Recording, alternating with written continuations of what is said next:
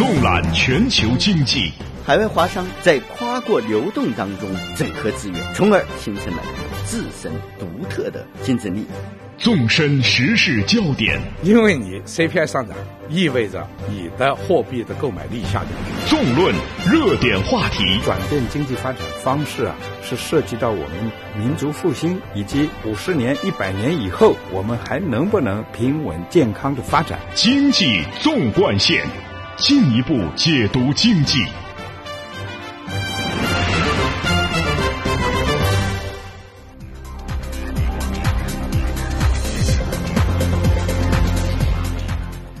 把握中国发展脉动，进一步解读经济。您好，听众朋友，欢迎您收听《经济纵贯线》，我是田威。您好，我是张雪。《经济纵贯线》每个星期五依然是为您梳理本周的财经热点，盘点中国股市表现，还会与您分享经济人物以及海归科技人才创业的独特经历。来听一下今天节目将为您带来的主要内容。重点关注：中国三年对外援助近九百亿元，近八成援助资金投向亚洲和非洲。有近一亿贫困人口的中国，为何还要拿出大笔资金对外援助？中国近几年的援外有何新特点、新趋势？一周资讯盘点：默克尔访华签署数十亿欧元合作大单，中美战略与经济对话取得积极成果。中国上半年外贸进出口呈回暖态势，海关总署称下半年增速将更高。福布斯中文版发布二零一四年中国上市公司最佳 CEO 榜单，乐视网董事长兼总经理贾跃亭名列中国最佳 CEO 第一名。本周经济人物：乐视创始人 CEO 贾跃亭。一周股市盘点之后的创业之路，将为您带来北京交通大学教授、北京交控科技有限公司董事长兼总裁郜春海的专访，为您讲述他的实业报国创业之路。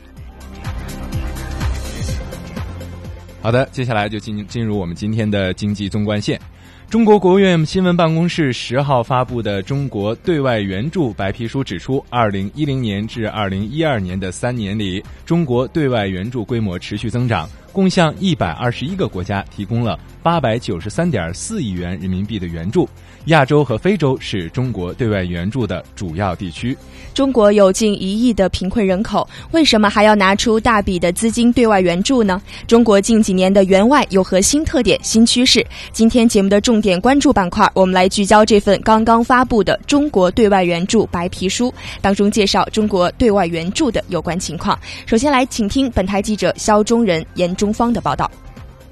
这是中国第二次发布对外援助白皮书。这份白皮书指出，二零一零年至二零一二年，中国的对外援助金额为八百九十三点四亿元人民币。援助资金包括无偿援助、无息贷款和优惠贷款三种方式。据中国世界贸易组织研究会副会长王成安介绍，中国对外援助资金主要投向低收入发展中国家，以帮助减少贫困和改善民生。中国对外援助啊，是从一九五零年开始，我们向周边的国家提供了力所能及的援助。那么到了，呃，今年二零幺四年，已经走过了这个六十四年的这么一个历程。在资金分配上也，这个重点还是，呃，从呃国别分配上的亚洲、非洲，对这些国家的援助呢，超过呃百分之八十以上的援助资金。那同时呢，重点也还是。最不发达国家和低收入国家。这份白皮书指出，二零一零年至二零一二年，中国共向一百二十一个国家提供了援助，其中亚洲地区三十国，非洲地区五十一国，大洋洲地区九国，拉美和加勒比地区十九国，欧洲地区十二国。此外，中国还向非洲联盟等区域组织提供了援助。中国对外援助的方式主要包括援建成套项目、提供一般物资、开展技术合作和人力资源开发合作、派遣援外医疗队和志愿者、提供紧急人道主义援助以及减免受援国债务等。中国商务部国际发展合作研究所所长王璐表示，中国对外援助的方式和以往有所变化。以前比较侧重于这种楼堂馆所的这种就是标志性建筑的这种。援助，我们现在呢更贴近于这个民生的这个需求，比如说对这个农业呀、医疗卫生啊，还有包括呃环境保护啊，还有包括减贫这些方面的教育这些方面的呃援助，我们现在是越来越越多啊，投入也越来越大。还有一个呢，就是从方式方法上，我们原来主要就是以提供物资、以援建成套项目为主，然后提供物资。呃，我们现在呢，越来越多的开展这个，呃，就是帮助受援国提高自主发展能力这个角度，我们提供了大量的这种人力资源开发合作这方面的，还有技术合作、技术援助这方面的投入也是也比较大，个形式也更加丰富。这份白皮书还强调，中国提供对外援助坚决不附带任何政治条件，不干涉受援国内政，充分尊重受援国自主选择发展道路和模式的权利，相互尊重、平等相待、重信守诺、互利共赢，是中国对外援助的基本原则。网络认为，中国不断加强对外援助是履行国际社会责任的体现。作为一个最大的一个发展中国家。呃，这个身份地位来讲，我们应该履行我们的这个国际责任，因为在我们困难的时候，都得到了其他国家的这个帮助，包括这些广大的这些发展中国家，所以我们应该就是提供更多的这种呃援助，然后这个帮助其他国家，就跟其他的发展中国家共同的这个共同的这个互利共赢嘛，共同发展。据介绍，中国还免除了坦桑尼亚、赞比亚、喀麦隆、赤道几内亚、马里、多哥、贝宁、科特迪瓦、苏丹等九个最不发达国家和重债穷国共计十六笔到期无息贷款债务，累计金额达到了十四点二亿元人民币。值得一提的是，中国还注重在区域合作层面加强与受援国的集体磋商，并利用中非合作论坛、中国东盟领导人会议等区域合作机制和平台，多次宣布一揽子援助举措。积极回应各地区的发展需要。网络认为，随着中国参与国际发展事务能力的增强，中国在力所能及的前提下，将更加积极支持多边发展机构的援助工作，以更加开放的姿态开展经验交流，探讨务实合作。嗯，好的，感谢记者的报道。中国对外援助白皮书啊，日前公布之后呢，立即引起了海外媒体的关注。美国《环球邮报》就称呢，中国的外援啊，将中国梦与世界绑在一起。新版白皮书强调两个关键主题：帮助改善民生和促进经济和社会发发展。《华尔街日报》称，中国的约一半的资助给了非洲国家。对中方给予非洲优惠待遇是否为了获得更多资源的提问呢？中国外交部发言人十号表示，中国对非援助是中国对外援助的重要组成部分。中国在自身发展的过程中，帮助我们的发展中国家朋友们改善民生，为他们的发展提供助力。这是中国践行国际责任的重要表现。嗯，近年来呢，社会对于中国对外援助的关注度是日益的提高，其中呢不乏质疑的声音，说中国是发展中国家，有近一亿的贫困人口，为什么还要拿出大笔的资金对外援助呢？中国现代国际关系研究院研究员徐伟忠说：“从援助学的原理来看，经济能力较强的国家，在正常的贸易投资和经贸交往当中获利较多，有义务对市场经济中。”相对不足的一方给予补偿，这也是国际认可的惯例。嗯，中国世界贸易组织研究会副会长王成安说：“对外援助作为国家的一项战略性支出，在发展和巩固中国和发展中国家的友谊、促进双边经贸关系、维护国家利益和安全等方面发挥的作用不可替代。中国对外援助也是对国际社会的回馈和承担国际责任的体现。”新中国成立之后，中国一直接受国际社会援助。这些援助不仅补充了中国经济建设所需要的资金，更给中国带来了先进的设备、技术、管理经验和理念。促进了中国经济和社会的发展。嗯，从坦赞铁路到非盟的会议中心，在传统的印象当中呢，中国对外援助呢更偏重于基础设施建设。但是近年来呈现出更加注重民生和培养受援国自主发展能力的新特点。中国对对外援助的一条基本原则是坚持量力而行、尽力而为，从自身国情国力出发，尽可能的使援助发挥最大的效益。根据联合国的规定，发达国。家每年至少应将其国民生产总值的百分之零点七用于对外援助。那么，作为发展中国家，中国对外援助呢虽然不到这个比例，但是力图达到更好的效果。为了提升对外援助的效果，中国更注重依靠市场发挥作用，并通过人才培养等方式增强受援国的造血功能。通过给予有外交关系的最不发达国家零关税待遇，二零零八年以来，中国已连续五年成为最不发达国家第一大出口市场，吸收最不发达国家约百分之二十三的产品出口。二零一零年至二零一二年，中国共举办一千五百七十九期官员研修班，邀请近四万名发展中国家官员来中国研修。嗯，以对外援助为平台，中国与受援国团结合作，相互支持，更加有利于实现各自的梦想，推动实现持久和平、共同繁荣的世界梦。嗯，好的，有关这一话题，我们就先跟您讨论到这儿。经济纵贯线稍后继续。您正在收听的是《经济纵贯线》。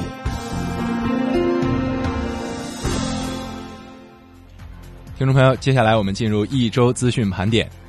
默克尔访华签署数十亿欧元大单，呃，分析认为呢，中德合作仍处在黄金期。八号，德国总理默克尔带着与中国签订的数十亿欧元合作大单，结束了第七次访华行程。根据这份耀眼的访华成绩单啊，不仅德国大众将在中国呢增设两个生产基地，中方还将购买上百架空客民用直升机。两国在环保、创新等领域也达成了多项合作协议。嗯，除了实体经济领域的合作呢，李克强总理七号还宣布，中方将向德方提供八百亿元人民币的 RQF 人民币境外合格机构投资者的额度，开展双方货币的直接交易。此外，中德两国宣布建立中德高级别财经对话机制，并成立了中德经济顾问委员会。这也是德国政府首次单独与一个国家建立此类委员会。嗯，我们再来关注一下北京时间七月十号结束的第六轮中美战略与经济对话，以及第五轮中美人文交流高层磋商。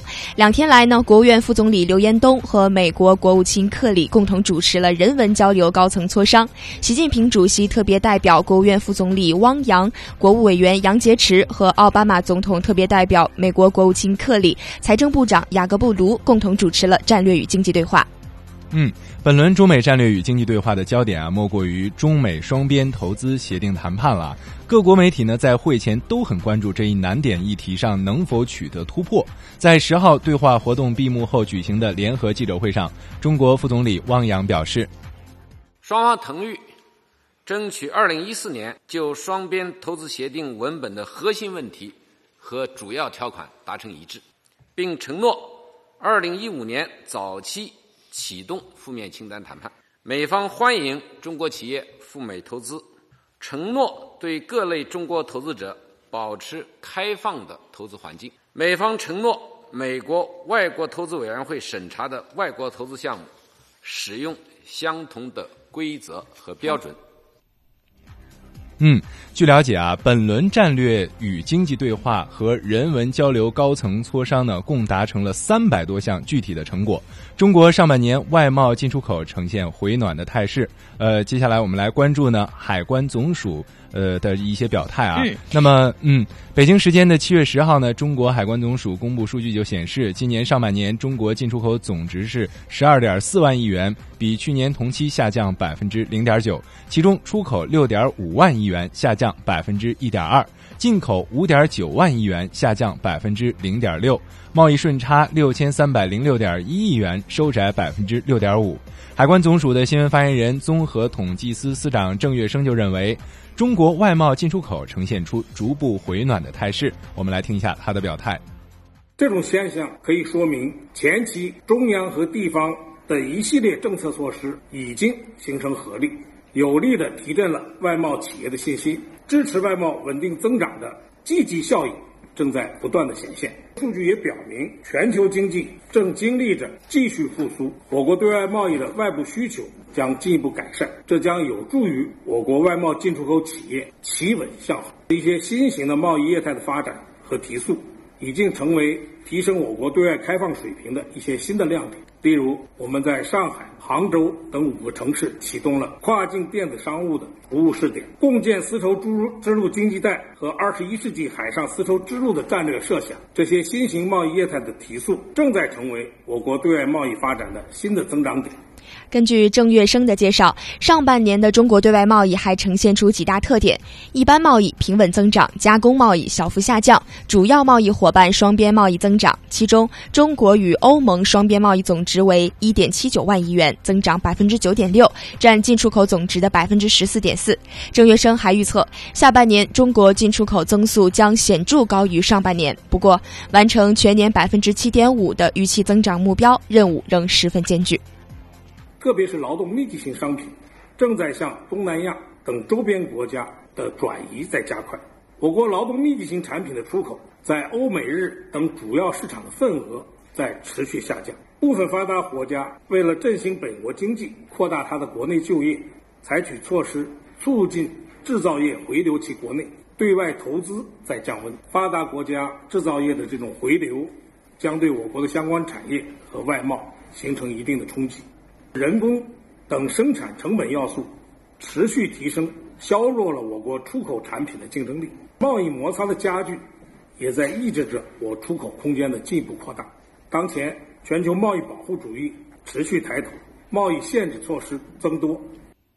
嗯，好的，接下来我们再来关注中北中美的贸易争端啊。日内瓦时间七月七号，世界贸易组织公布了中国诉美国关税法修订案世贸争端案上诉机构的报告。上诉机构驳回了美方上诉的请求，支持了中方在双重救济方面的主张，认为美国商务部在二零零六至二零一二年间对中国发起的二十五起反倾销、反补贴调查中，未能进行避免双重救济的税额调整，违反了 WTO 规则。国际经济法 WTO 法专家陈卫东教授介绍，尽管过去 WTO 呢已经裁定美方在双反方面的错误做法，但是美方并没有认真落实到实际操作当中。这一次是对美方错误行为的明确裁定，是中国的一大胜利。因为以前已经有上诉机构在三七九案的这样一个裁定，所以我们的胜诉在专家组阶段就已经获得，而上诉机构。难能可贵的是，在上诉机构阶段又驳回了美国对专家组在此问题上的上诉主张和意见。那么，通过这个案件，就进一步确立了美国他目前的这样一种双重救济做法在 WTO 规则上的违法性。嗯，商务部有关负责人表示，本案涉及的产品年出口金额超过了七十二亿美元，涉及中方重大的贸易利益。中方敦促美方尊重世贸组织的裁决，尽快改正滥用贸易救济措施的错误做法，确保中国企业公平竞争的环境。嗯，再来看看中国和意大利在食品安全领域的合作。由中国国家食品药品监督管理总局和意大利驻华使馆共同主办的第二届中国意大利食品安全对话，八号在北京意大利驻华使馆举行。来自中意两国政府部门、贸易机构、食品加工协会及企业等领域的专家和负责人，围绕保障中国食品安全、加强中意食品安全合作等议题展开积极探讨。嗯，当日呢，中国国家食品药品监督管理总局局长张勇表示，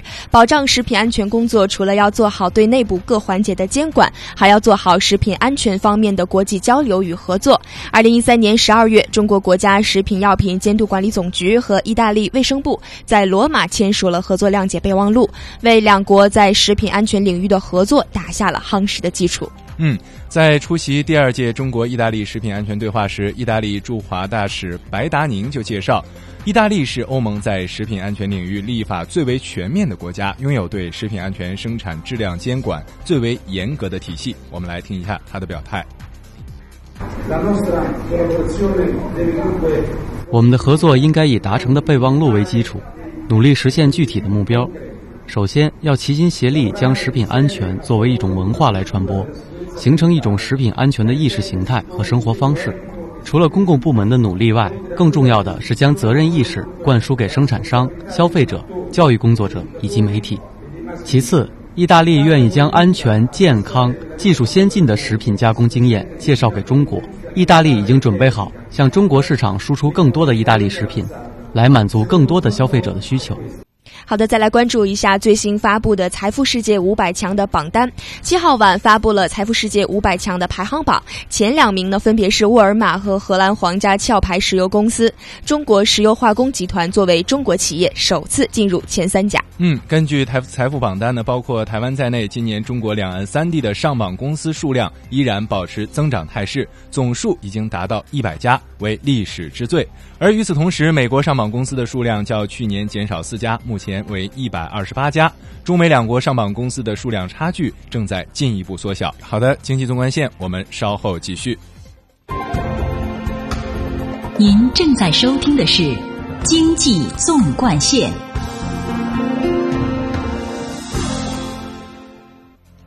嗯，接下来我们进入本周财经人物啊。近日，福布斯中文版发布的二零一四年中国上市公司最佳 CEO 榜单当中呢，乐视网的董事长兼总经理贾跃亭是名列中国最佳 CEO 第一名。几乎与此同时呢，乐视 TV 高级副总裁彭刚在接受媒体采访的时候就表示，超级电视 X 六零上市以来呢，一年的销量啊已经接近了一百万台。嗯，贾跃亭创办的乐视网是全球首家 IPO 上市的视频网站。乐视网的子公司乐视智新是全球首家推出自有品牌智能电视的互联网公司，以互联网模式颠覆了整个电视产业。接下来，让我们一起进入本周的经济人物——乐视的创始人。CEO 贾跃亭，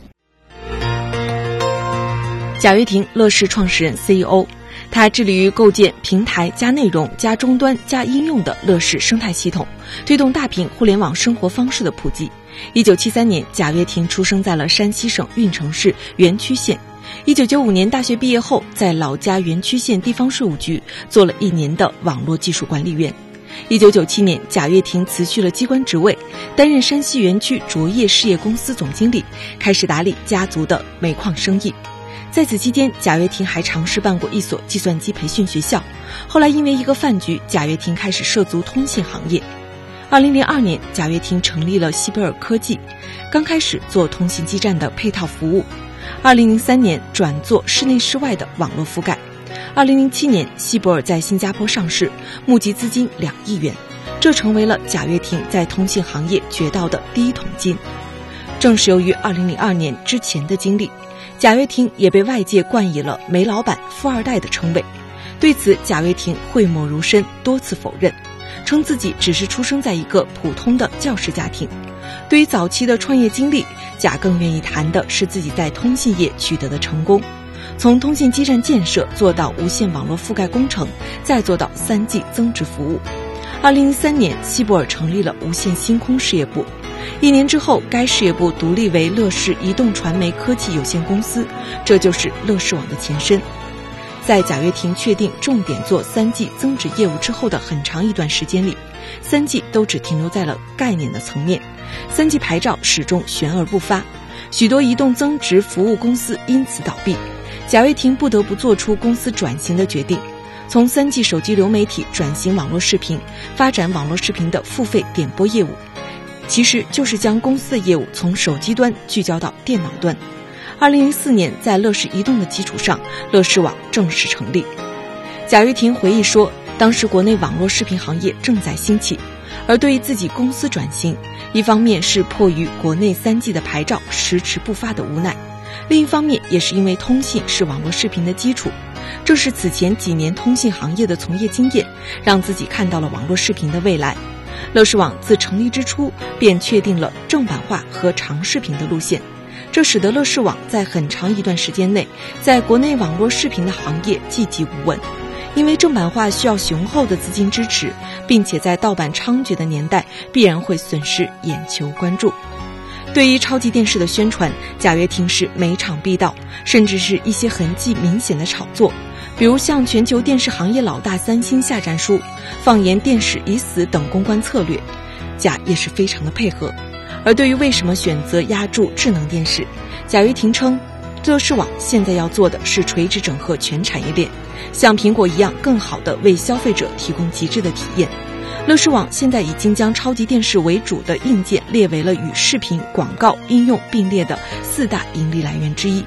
不过，作为一位电视行业吵闹叫嚣的新入者，贾跃亭和他的超级电视还需要经过市场销售的检验。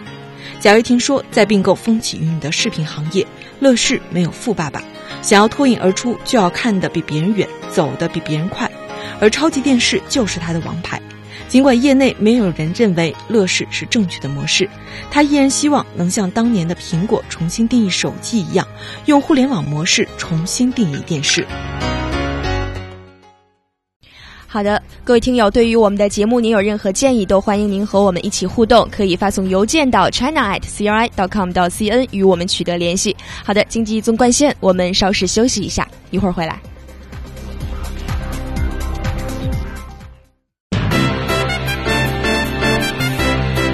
同步经济脉动，折射理性思维，相对的观点，绝对的品质。经济纵贯线，进一步解读经济。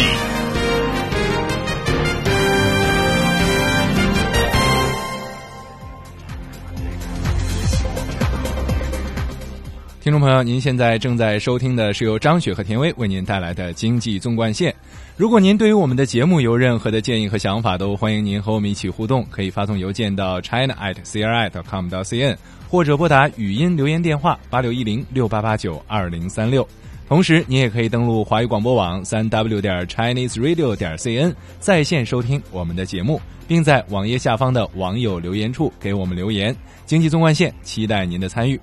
那节目的下半时段呢？我们首先来关注的是一周来的中国股市行情。现在我们来连线证券时报市场部资深记者邓飞，来听听他的解读。邓飞你好，你好，嗯，邓飞，本周中国股市整体上是呈现出一个什么样的特点？请您给大家介绍一下。嗯，好的，本周沪深股指是延续了震荡，上证综指下跌了百分之零点六零，两千零五十点得而复失；深圳成指下跌了百分之一点七三。考验七千两百点，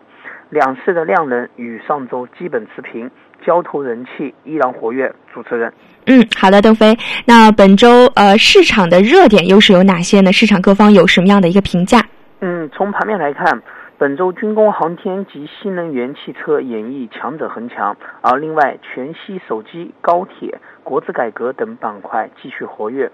呃，分板块看，军工航天概念股本周延续了上周的强势，继航天系爆发之后，兵工集团旗下上市公司开开始接力。本周初，阿里巴巴与中国兵器工业集团将成立合资公司的传闻，刺激多家北斗导航相关上市公司股价连续大涨。虽然随后这个传闻传闻被证实并不属实。但领头羊北方导航仍受到了资金的追捧，出现了加速上攻，本本周累计大涨了百分之五十二点七一。实际上，不管有没有这则传闻，自七月初刮起的这股军工热潮，都丝毫没有停下来的迹象。活跃资金对于军工股的追捧已一发不可收拾。中航系、航天系、兵工系近期的轮番活跃，让不少分析人士都认为军工股就此迎来了长期的拐点。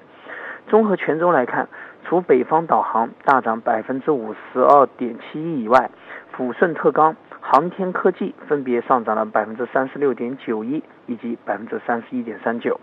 另外，本周新能源汽车也开始起舞。周三，国务院常务会议决定。自两千零二零一四年九月一日至二零一七年底，对获得许可在中国境内销售的纯电动以及符合条件的插电式混合动力燃料电池三类新能源汽车免征车辆购置税。嗯，好的，邓飞，因为时间的关系，我们不得不结束与您的连线。再次感谢证券时报市场部资深记者邓飞带给我们的股市分析。再见，周末愉快。再见。您正在收听的是《经济纵贯线》。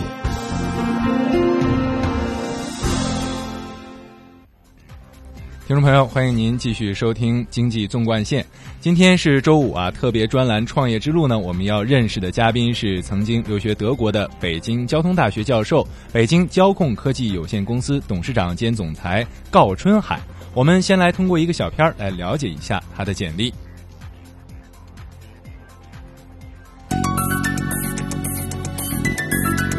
郜春海，北京交通大学教授，北京交控科技有限公司董事长兼总裁，轨道交通运行控制系统国家工程研究中心主任。他一九九三年毕业于北京交通大学轨道交通信号专业，毕业之后成为学校 CBTC 项目组的核心成员之一。一九九七年，他作为访问学者前往德国西门子公司学习。二零零九年，他创办了北京交控科技有限公司。二零一零年，高春海当选综合铁路市场十大风云人物。根据中国近些年各城市的建设规划，轨道交通信号装备面临巨大的市场份额。中国国内各城市信号系统应用现状却不容乐观。为了打破国外产品的垄断，降低列车自动运行控制系统造价。降低维护维修成本，最直接、最有力的办法是采用具有中国自主知识产权的系统设备，摆脱对国外产品的依赖与制约。如何为中国轨道交通装上自己的大脑？如何让轨道交通的列车信号控制在中国人手中？二零一零年度，高春海践行着自己对国产信号系统的忠诚与承诺。带领他的轨道交通信号研发与产业团队，登上了一个里程碑，取得了在同行业令人瞩目的成绩。本期我的北京创业之路为您带来北京交通大学高春海教授和他的实业报国创业之路。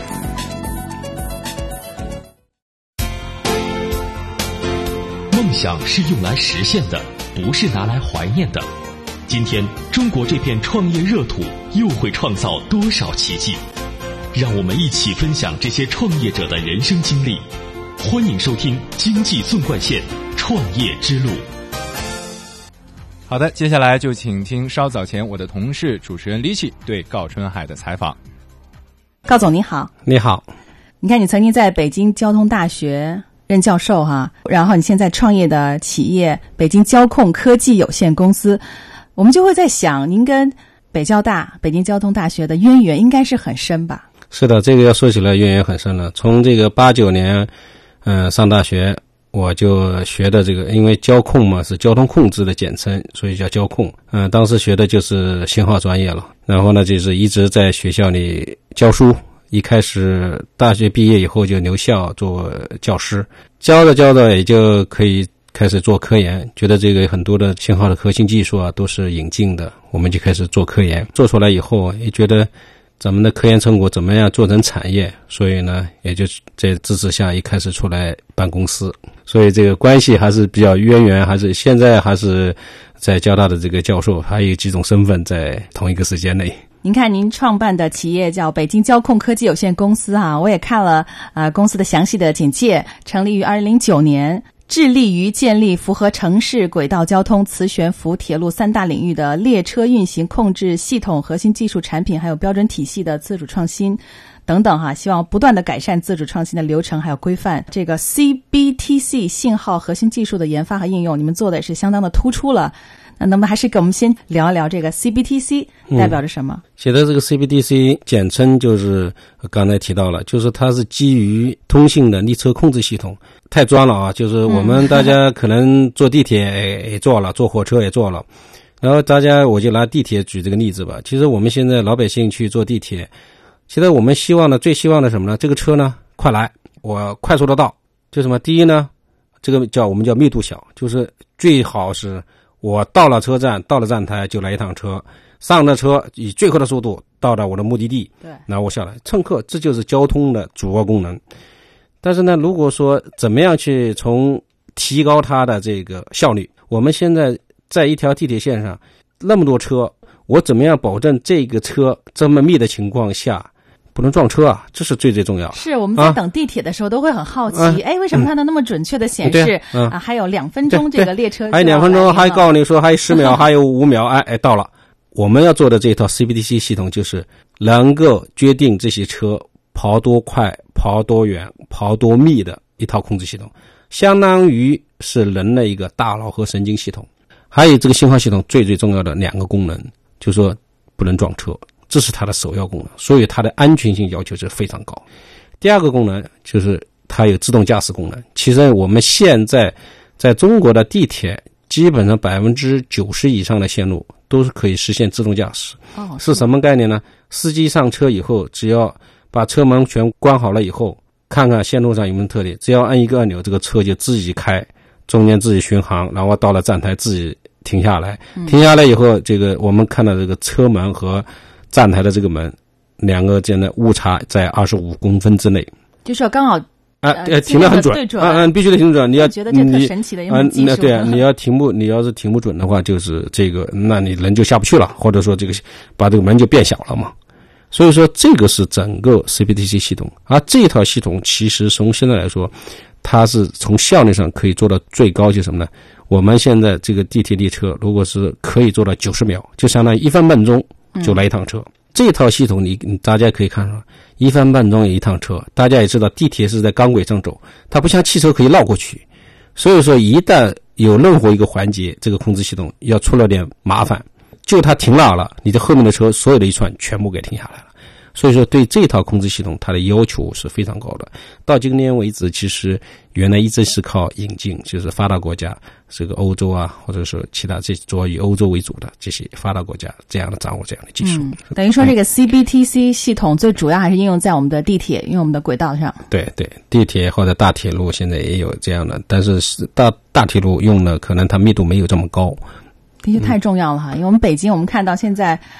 每天的地铁客运能力好像是八百万人，没有到已经超过一千万了，已经超过一千万了。最新的数据您这儿对对对，已经超过一千万了。是，所以你看，这个跟老百姓可谓是息息相关的高端技术当然，我们是希望它啊越成熟，越给我们带来生活的便捷。对对，通过您刚才介绍，您也说您最初你看学习 CBTC 这门技术，到后面啊有教学也是这方面，工作也是围绕这个领域。对那为什么你这么专注于这个领域呢？这个要说起来，我觉得信号这个领域，从轨道交通现在中国这么发展，这么快速的发展，因为人口确实多，交通是一个大问题。就在那个时候，交通还没有这么突出。呃，后来呃学习还不错，大家这个也也有需要，就留在学校了。然后留下来以后，教着教着，哎，觉得这个信号还是挺有意思的。在那个时候，我觉得看到了很多的我们引进的很多的系统，因为中国没有啊。但是引进过程中，我们作为这个技术人员参与了这个引进的过程，其实看到了很多的一些问题。一个呢，就是我们我们连买东西我们都不会买，因为你不懂啊，啊说什么就是什么，其实也不知道自己要什么，那只能说别人给你什么你就用什么。当然，在这个过程中，我们确实学到了、看到了很多的新的技术。但是呢，中国有很多的中国的特点需求，就是国外的技术很好，但是拿到这个地方是不是能适合用？在这个时候发生了很大的碰撞和冲突，或者叫这个大家这个呃想法了不一致，可能我有这样的习惯，这样就给我们带来了很多的一些麻烦和很多的管理方面的呃这个问题。同时呢，我觉得确确实实在这个过程中，包括我们的维护后期的维护，时间也很长，成本也很高。嗯，还有一个不及时，这点是最最，就是说一旦用上了，没有设备不坏了，坏完了以后修不了，坏不了，就是影响运营啊。那就这样就带来很多的这个对于运营的一些重大影响。所以在这个过程中，我们觉得，哎呀，觉得自己学信号的，又是教信号的，因为交通大学信号专业是全国的第一块牌子，的确，所以觉得还有点责任感 啊，觉得有那么难吗？啊，当时其实年轻嘛，啊，就从那时候，当然我们是学校的，还有我的导师啊，有的前辈啊，他一直是因为信号是一百年的专业，哎，有这些前辈们给我们做了很多的前面的基础的研究，哎，觉得这是一个机会去，然后我就投身到做研究开发。嗯，那大概我们中国是什么时候开开始？你认为是真正的开始研发？呃，我觉得在九五年以后了，九五年之后就是真正九五年以后，大家因为呃，从九六年开始，呃，新一轮的轨道交通的建设又提到一个新的制程上来，然后大家在这个过程中觉得很多的，哎，觉得应该去研究。真正北京市，我们再从国家立项，真的就应该是二零零四年，从那个时候立项到今天，全国的所有轨道交通的地铁的所有的线路，全用了 CBTC 这样的系统。嗯，这样的系统基本上除了我们现在自己的有几条线，剩下的全是引进的，还是引进的。国外其实这套技术也是在九十年代末才开始研究应用的。其实中国我们现在很多条线路是老外的国外公司在中国的第一条线、第一个项目的，我们变成他们的试试验线。所以说，这样呢，我们在这个点上，在 CBDC 这个技术上，在国外我觉得是旗鼓相当的，应该是同步的。通过你很专业的，但是又很通俗易懂的讲述哈，嗯我的理解就是，哎，最初你很也算很幸运的接触到这个领域。然后呢，通过自己的呃喜爱、专注，还有你对嗯这个领域未来一个很好的发展的一个很准确的预判，嗯嗯所以你在这个领域继续的深入下去，嗯做到现在那么顶尖。那呃，我也听说你九七年的时候是去了趟德国，嗯西门子啊，做访问学者，也是通过很细心的学习啊、观察呀、那想问一下，那那一次学习给你最大的启发是什么？你学到了什么？哎呀，这一说一个出国，九七年大家都有经历嘛。这个九七年刚第一回出国，哎呀，这个得到了这这个眼睛不够呃不够看，耳朵不够、不够听啊，就觉得啊，就是啊，就是很非常新鲜。其实我觉得当时你想想，在那种情况，在那个时那个年代去了，一看确实我们觉得差距还是比较大的。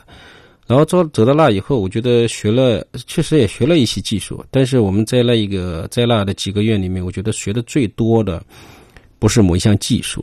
其实我们当时就强调一个管理的。当时我就一直有一个举一个例子啊，我觉得这个体会会比较深的。嗯，其实在国外他有很多的休假，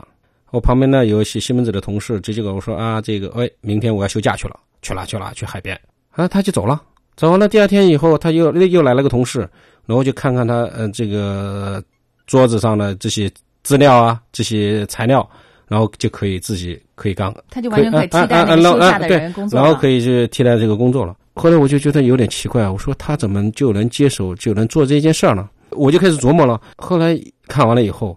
哦，他所有的东西，所有的做的事情，都是有流程，都是有制度，都是有规范，然后呢，都是有平台。所以我觉得这种制制度化的都回来以后，我就觉得非常受启发去做这个事情。回来以后，其实那时候九七年，我觉得回来，哎呀，觉得很激动啊啊！回来我在实验室，然后课题组我要推行这个，所以后来我在做做研究生论文的时候，其实就做的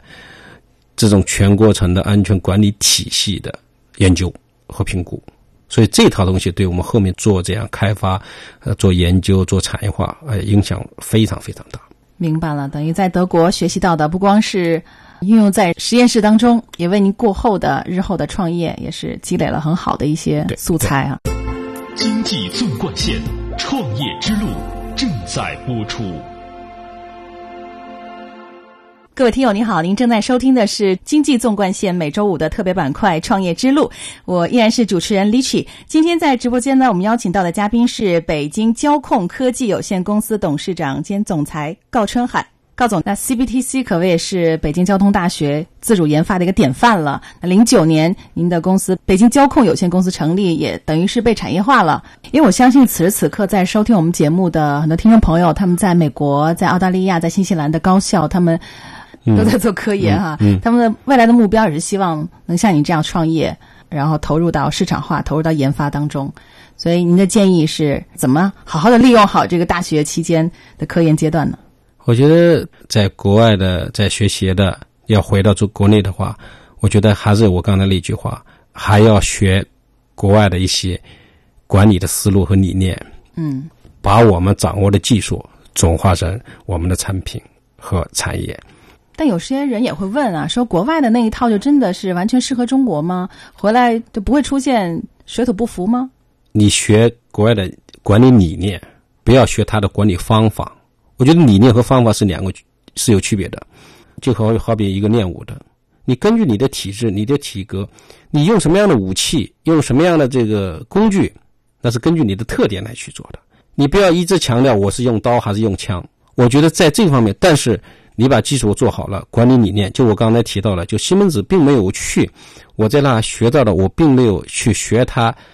要完成这样的事，用什么样方法去做这个事情。我只是学会了他有哪些标准和规范，拿到中国来要结合中国的人的特点和他的需求。我在实现上、实施上，我有我的方法。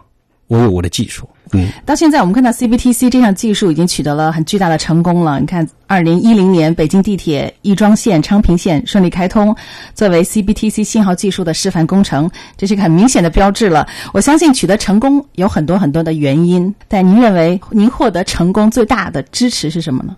呃，我觉得分两个方面吧。一个刚才说做研发或者科研，还有一块在中国一些产品得到一些应用。其实我觉得。你还有一商业模式，这是很关键的。有时候我们更多的人可能做不起来，做不下去。创业最难的是什么？光有技术。中国现在我们很多人怀揣着很好的技术，但是没有寻找到很好的商业模式，所以他就走不下去。而在我们这个技术里面，其实它是一个公共安全的这么一套系统，其实是政府层面影响很大。从用户层面也很大，嗯，所以我们当时提出来一个叫“政产学研用”的一个商业模式，就是政府一定要去搭台支持，还有从用户角度说，一定要去让用户去牵引做这个事，然后产学研结合。刚你也谈到这个创业过程肯定会遇到一些困难哈，嗯，我就想问问您遇到的最大的困难是什么？哎呀，这个困难我觉得说起来就酸甜苦辣就太多了，嗯，我就讲讲一个讲一个小的例子吧。其实这个 CBDC 系统对于我们现在来说，这样一个核心技术，其实国外来说是对我们其实是封锁的。国外对于应用技术的封锁，我觉得有好多种办法。它有的好是通过不申请专利、不发表文章，它来去保护。所以当时我们干 CBDC，我就给大家讲讲，零四年的时候，有点一开始是盲人摸象的感觉。嗯，这就是因为我们没有整体的系统的概念和知识。所以后来其实我们，呃，到后来去德国也好，后来就是我们再后来我去学这些东西的时候，给我的一个最大的影响就是，为什么我我一直在讲，大学跟企业应该互动呢？企业家到一定程度应该回大学，大学做了一定程度应该去干企业，就是说你只有用一定的系统论的功能或者基础理论的东西，才能去支撑你去干，做成好多大的事情。所以最难的是那个阶段。能听得出来，你对高校有着非常深的感情。创业完了要回到高校哈。嗯，您当初从高校下海到创业，你看可以说您是两不误。相信对交控企业将来的发展，你已经有一个比较详尽的一个蓝图了吧？嗯，对，反正从蓝图角度说，我觉得其实做什么事情，我想呢，交控呢两件事儿。第一个呢，我要继续把轨道交通的最新的技术，我们一定要跟上发达国家。同时，在游戏方面可以去跟它同台竞争，去甚至游戏超越的地方，这是这个从技术层面。第二，我觉得光是技术，一定要把这技术在交控这个市场方面要做成产业方面。我也希望更多的把我们的一些新技术得到更多的应用，让我们的老百姓，我觉得真正享受到我们自己国内自己自主创新的东西。同时呢，这些技术我们也可以一样走出去。刚才提到，我们现在正在做的。就轨道交通了，我们也想建一条中国的全部无人驾驶的线路，嗯，也是一个很高端的技术。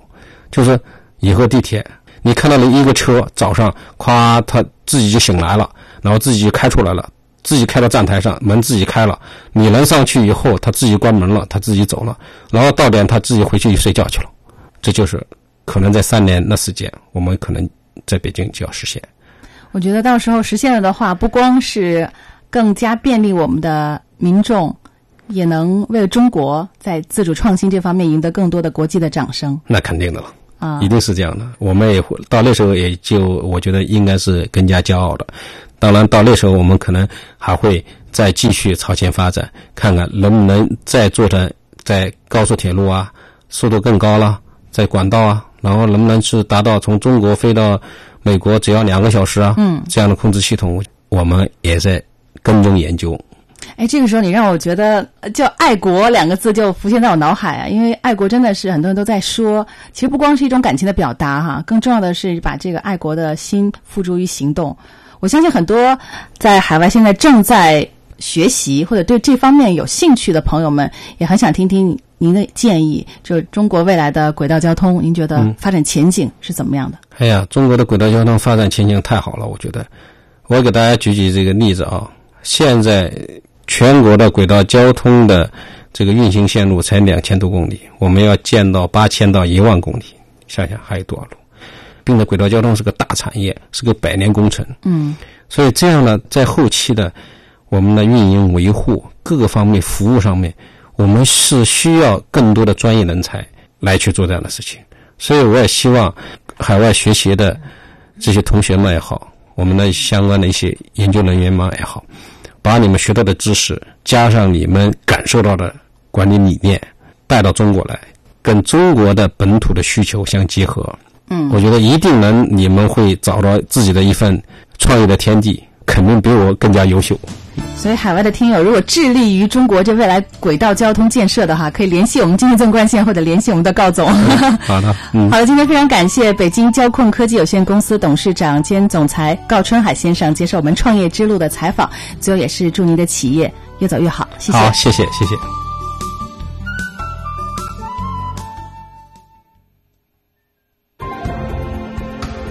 您正在收听的是《经济纵贯线》。